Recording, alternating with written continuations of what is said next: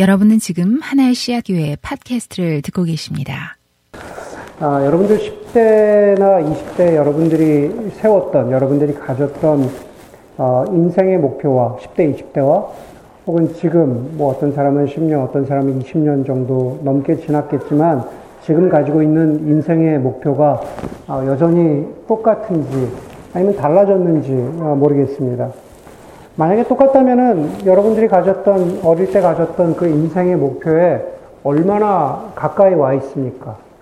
반대로 20대에 가졌던 인생의 목표가 여러 가지 이유에서 그 인생의 목표를 포기했다면 여러분들이 지금 가지고 있는 인생의 바램은 무엇인지, 어, 다시 말해서 무엇을 위해서 어, 살고 있는지 어, 한번 생각해 보신 적이 있는지 모르겠습니다. 아, 여러분 지금 가지고 있는 인생의 목표가 편안한 노후다라고 하면은 여러분들은 얼마를 벌면은 편안한 노후다라고 생각하고 은퇴하시겠습니까? 우리 도넛을 먹는 형제. 예. 얼마를 벌면은 어, 뒤를 돌아보는 그 형제. 아, 얼마를 벌면 그렇게 될까? 그리고 그것을 위해서 얼마나 애쓰고 있을까? 여러분 건강은 어떨까요? 20대랑 또 나이가 먹으면 어, 다르겠죠. 저도 이번 주에 뭐 애니얼 체크업으로 의사를 어, 만나고 왔는데 어, 뭐 그 수치에 따라서 물론 의사한테 좋은 얘기를 듣긴 했지만 네. 어, 제가 매일매일 수치를 재고하는데 그것에 따라서 기분이 살짝 살짝 어, 올라갔다 내려갔다 하기도 합니다. 자녀를 두신 분들은 자녀들에 대한 기대치는 어, 무엇이고 그리고 어떤 것입니까? 다시 말해서 여러분들이 자녀들을 향해서 가지고 있는 여러분들의 목표대로 자녀들이 잘 따라주고 있는지. 우리가 인생 살아가면서 그때그때마다 인생의 시점에서 여러 가지 계획과 목표들이 있죠. 그런데 그 중에서 오늘 말씀처럼 또 다른 부르심 그랬는데 오늘 말씀처럼 여러분들에게 영적으로 성장하고자 하는 목표가 과연 있으십니까? 네, 있었던 적도 있고 없었던 적도 있고 그러나 지금 아, 있느냐라는 것입니다. 다시 말해서 그리스도인으로서 성숙해 가고자 하는 목표가 있느냐라는 거죠.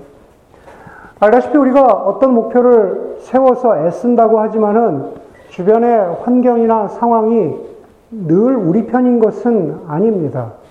오히려 살면 살수록 세상이 내 편이 아니다 싶을, 아니다 싶을 때가 더 많이 있습니다. 그리스도인으로 살아가는 것도 마찬가지인 것 같아요.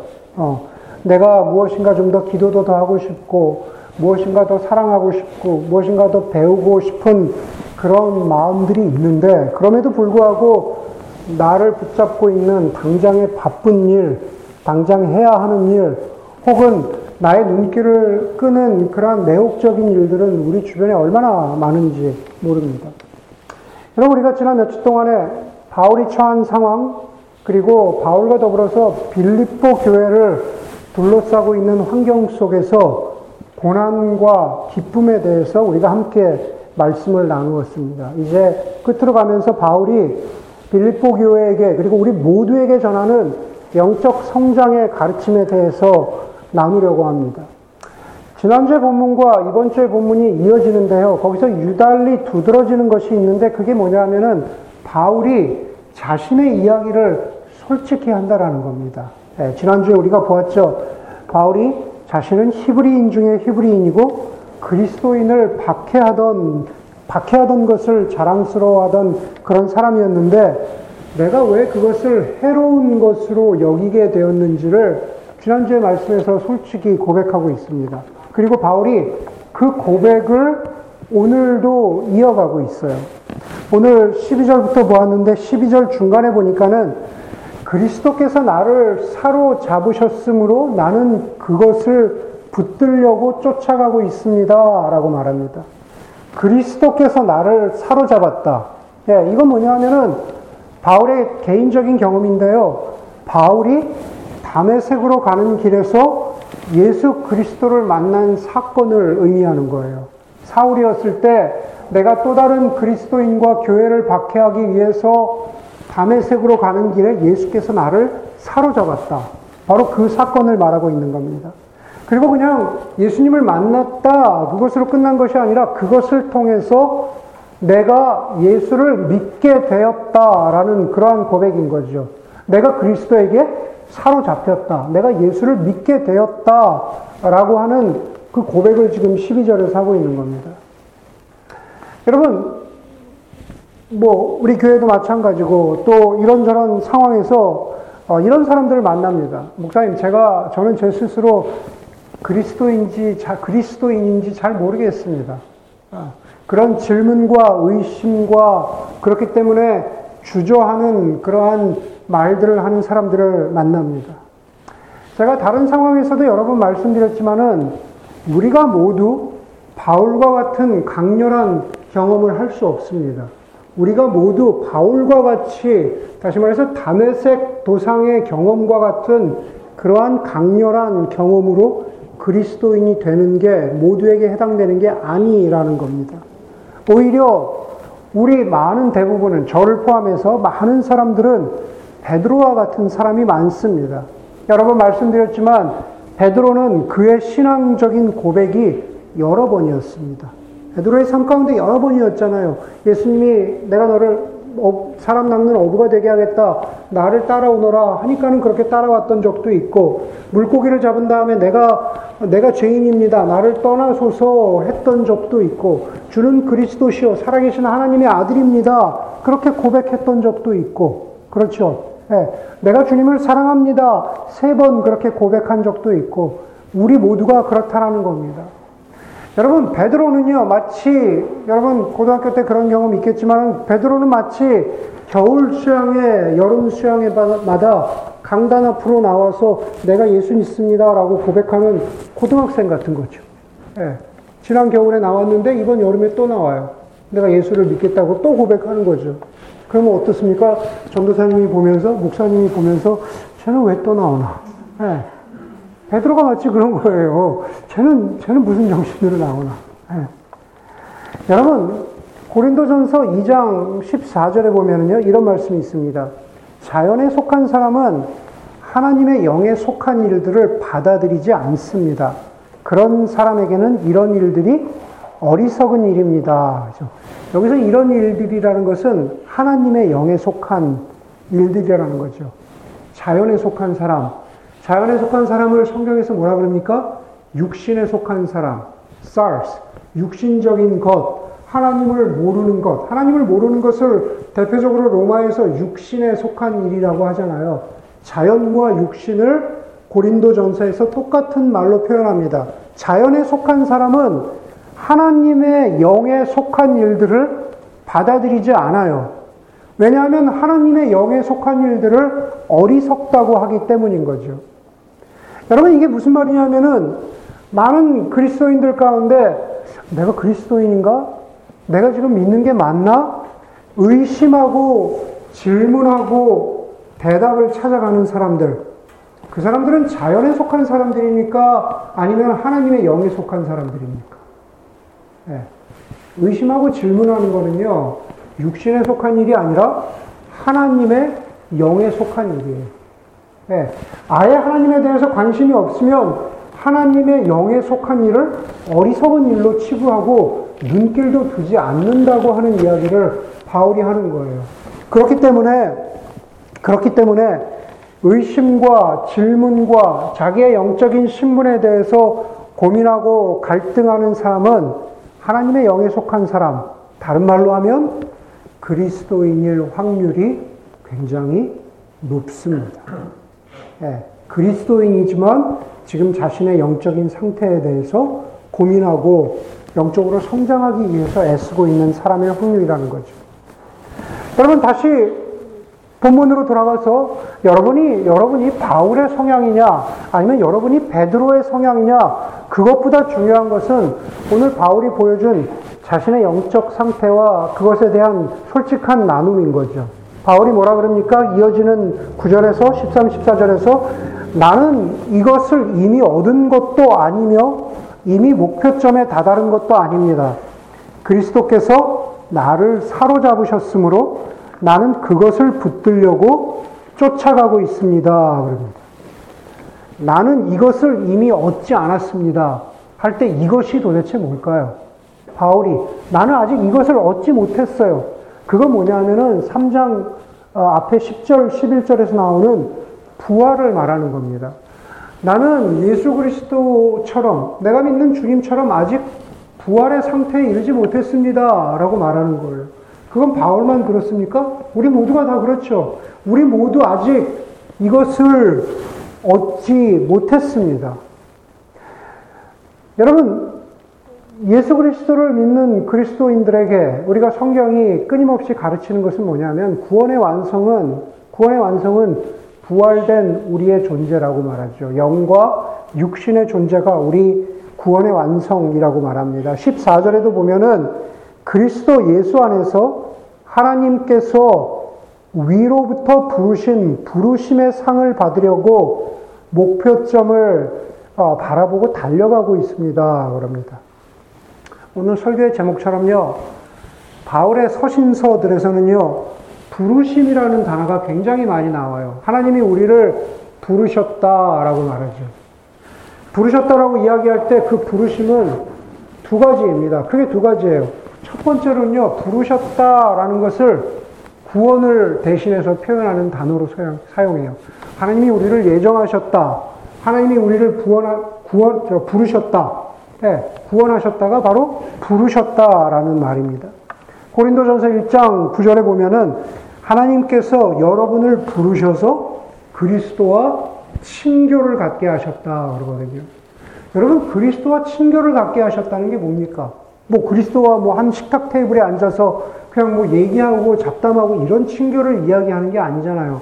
요한복음에 보면 그리스도인은 예수 그리스도와 사귐이 있는 것. 그게 친교잖아요. 네, 그게 바로 구원이잖아요.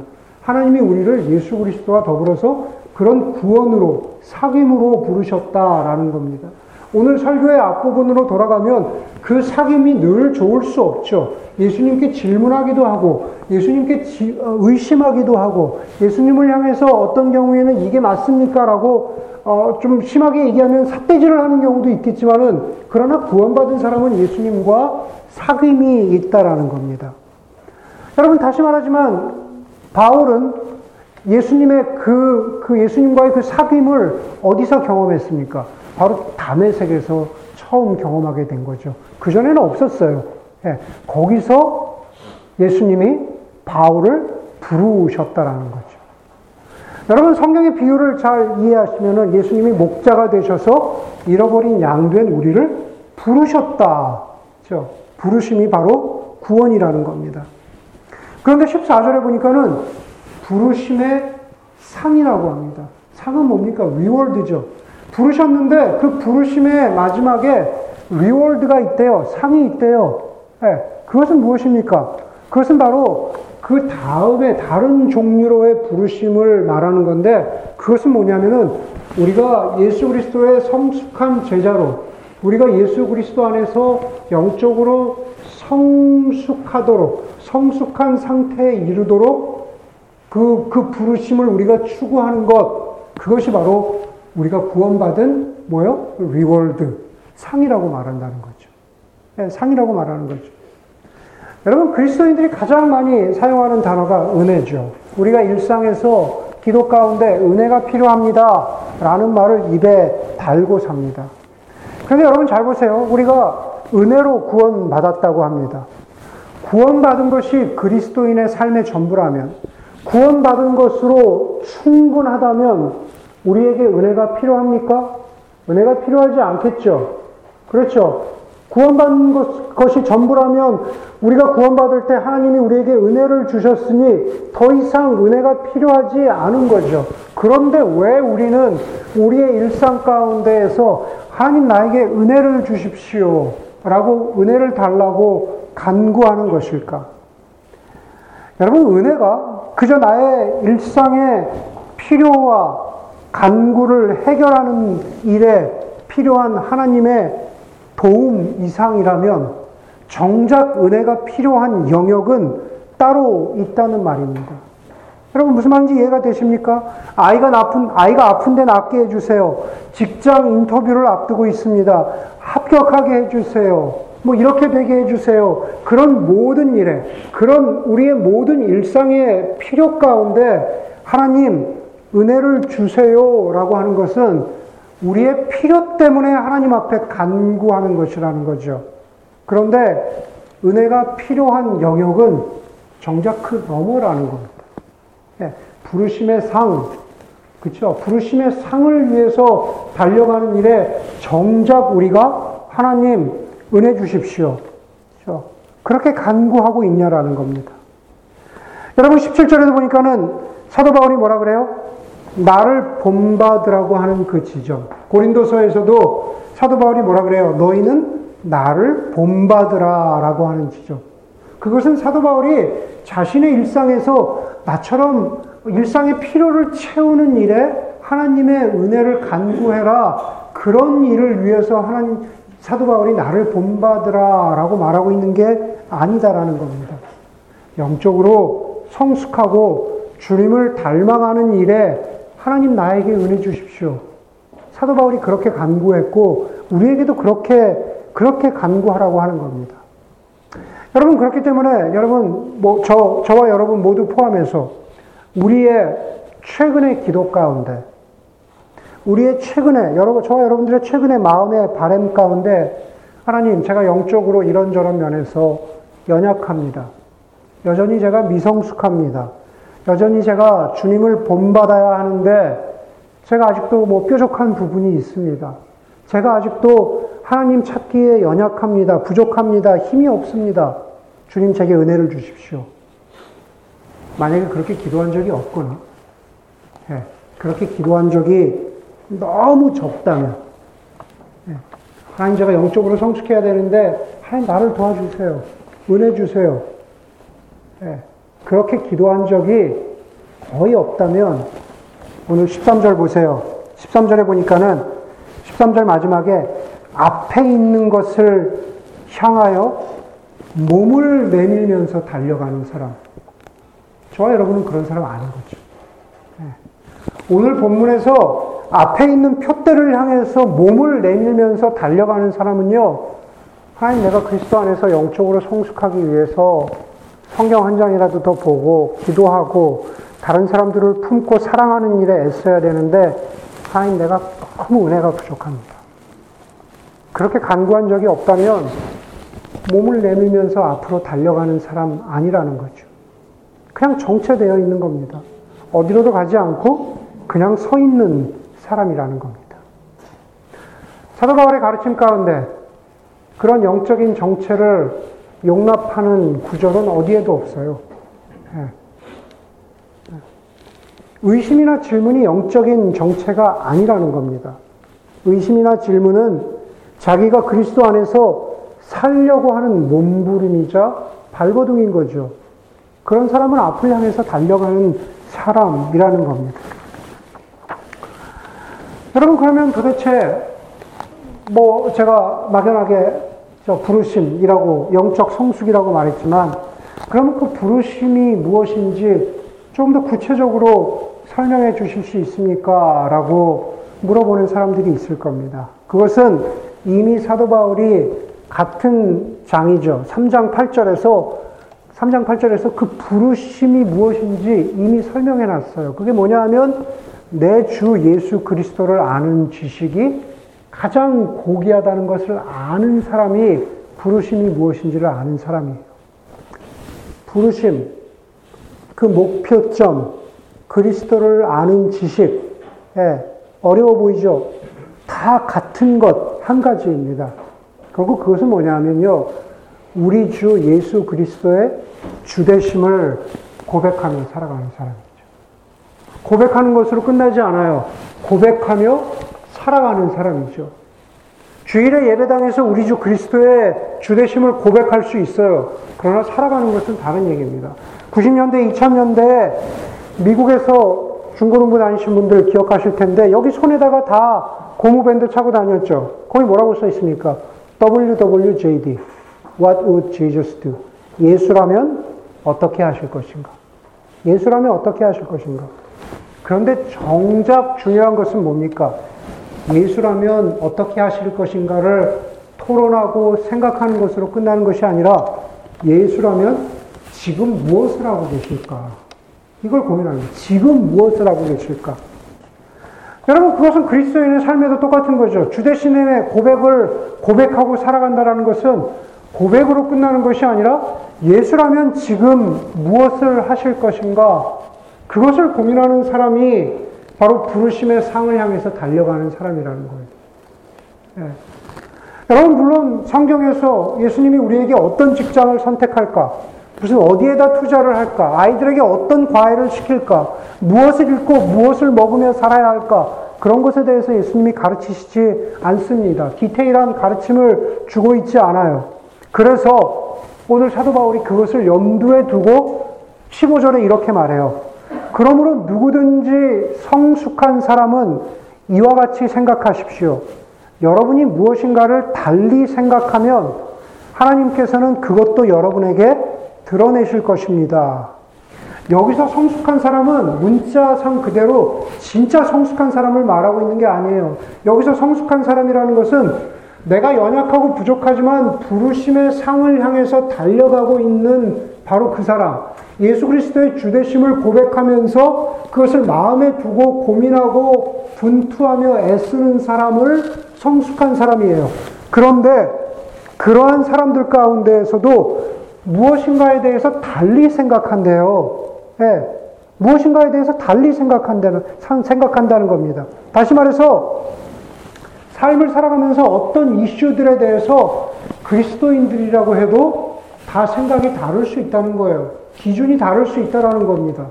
네. 뭐 제가 지난주에 뭐, 어, 뭐 집 사고 뭐 이런 얘기 했는데, 그거에 다, 다 생각이 다를 수 있다는 겁니다.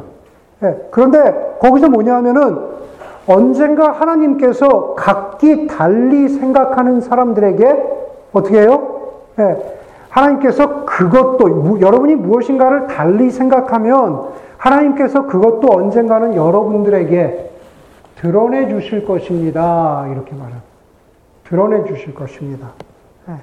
그러면서 16절에서 이렇게 말하죠. 우리가 어느 단계에 도달했던지 간에 그 단계에 맞추어 행합시다. 그래요. 네. 우리가 어느 단계에 도달했던지 간에. 여러분, 이거는 잘 보셔야 돼요. 우리가 어느 단계에 도달했던지 간에 이거는 이, 이 울타리 밖에 있으면서 그리스도, 그리스도의, 예수 그리스도의 주대심과 그것을 실천하는 것에 대한 고민을 한 번도 하지 않으면서 나는 좀 생각이 달라. 네. 그러니 나를 용납해줘. 지금 그걸 성경에서 바깥 외인이라고 표현하죠. 그런 사람들을 말하고 있는 게 아니에요. 뒤에 또 등장합니다. 좀 생각은 다르고 영적인 성숙의 상태는 다르지만 그럼에도 분투하고 있는 사람들, 이 사람들에게 생각이 다르지만 언젠가는 하나님이 그것을 드러내 주시고 하나님이 성숙한 생각과 경지에 이르게 하신다는 뜻입니다. 여러분, 아무리 싸구려 좌석이라도 단 한 가지에 있어서만큼은 최고의 경치를, 경관을 보여준다는 말이 있어요. 네. 당연히 NBA 결승전에 가면 코트라인에 있는 좌석하고 가장 꼭대기에 있는 좌석은 당연히 차이가 나죠. 그러나 가장 싸구려 좌석, 가장 꼭대기 구석 자리에 있는 좌석, 좌석이라도 그 자리라도 한 가지에 있어서만큼은 코트 라인에 있는 자리보다 나을 수 있다라는 말이 바로 그런 뜻이에요. 아무리 그거는 그거는 무슨 얘기냐면은 바로 우리가 여러분이라고 여기 표현했잖아요. 우리가 교회로서 함께 모여 대화하고 난다 보면은 코트라인의 좌석과 저 위의 좌석처럼 영적 수준의 차이가 난다라는 거예요. 그러나 아직 연약하고 미성숙한 사람이라도 예수 그리스도의 주 되심을 고백하면서 살아가려고 하는 사람이라면 저 위에 있는 아직 미성숙하고 잘 못 보는 것 같아도 그러나 뭐요? 한 가지 면에 있어서만큼은 최고의 view를 보여준다라는 거.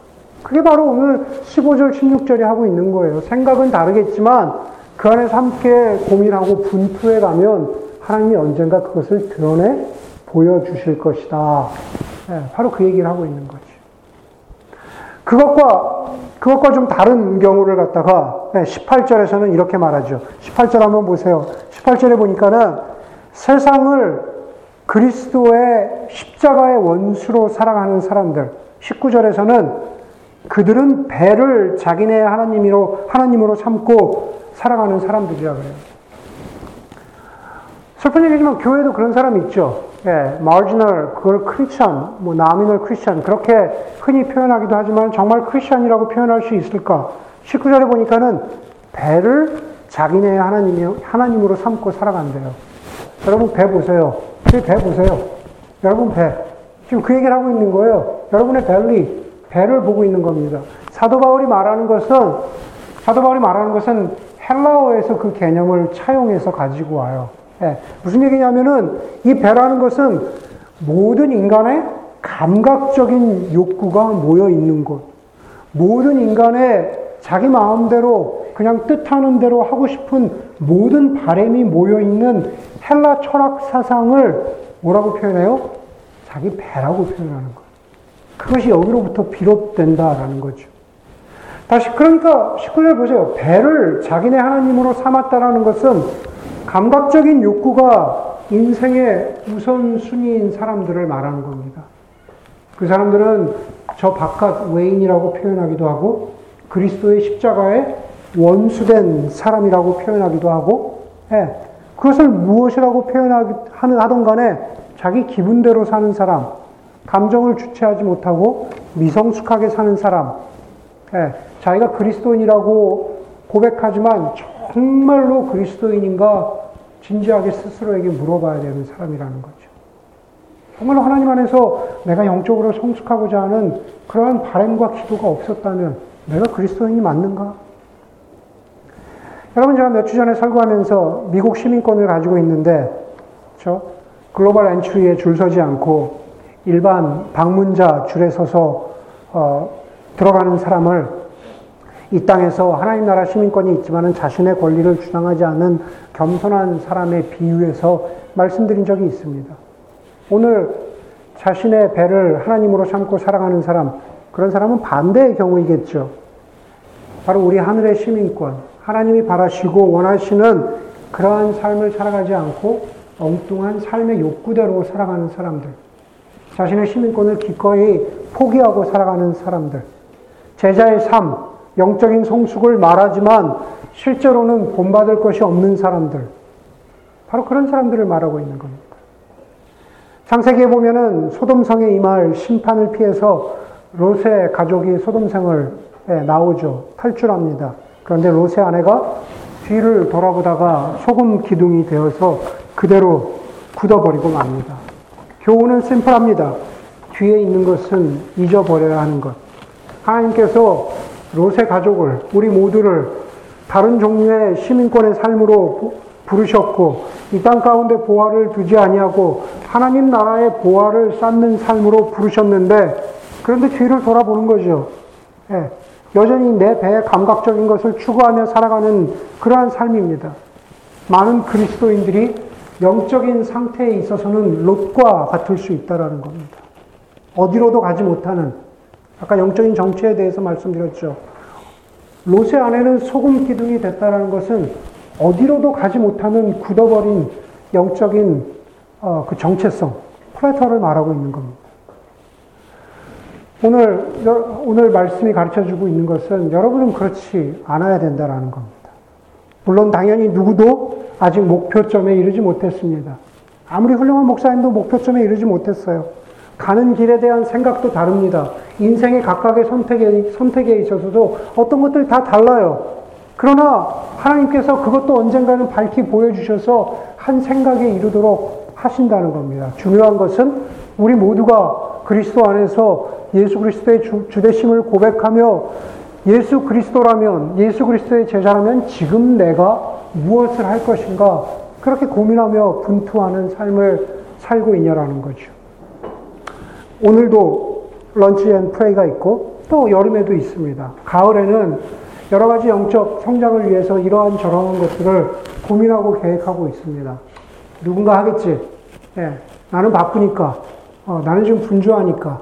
어, 그거보다는 내가 뭐 catch up해야 되는 드라마가 너무 많으니까.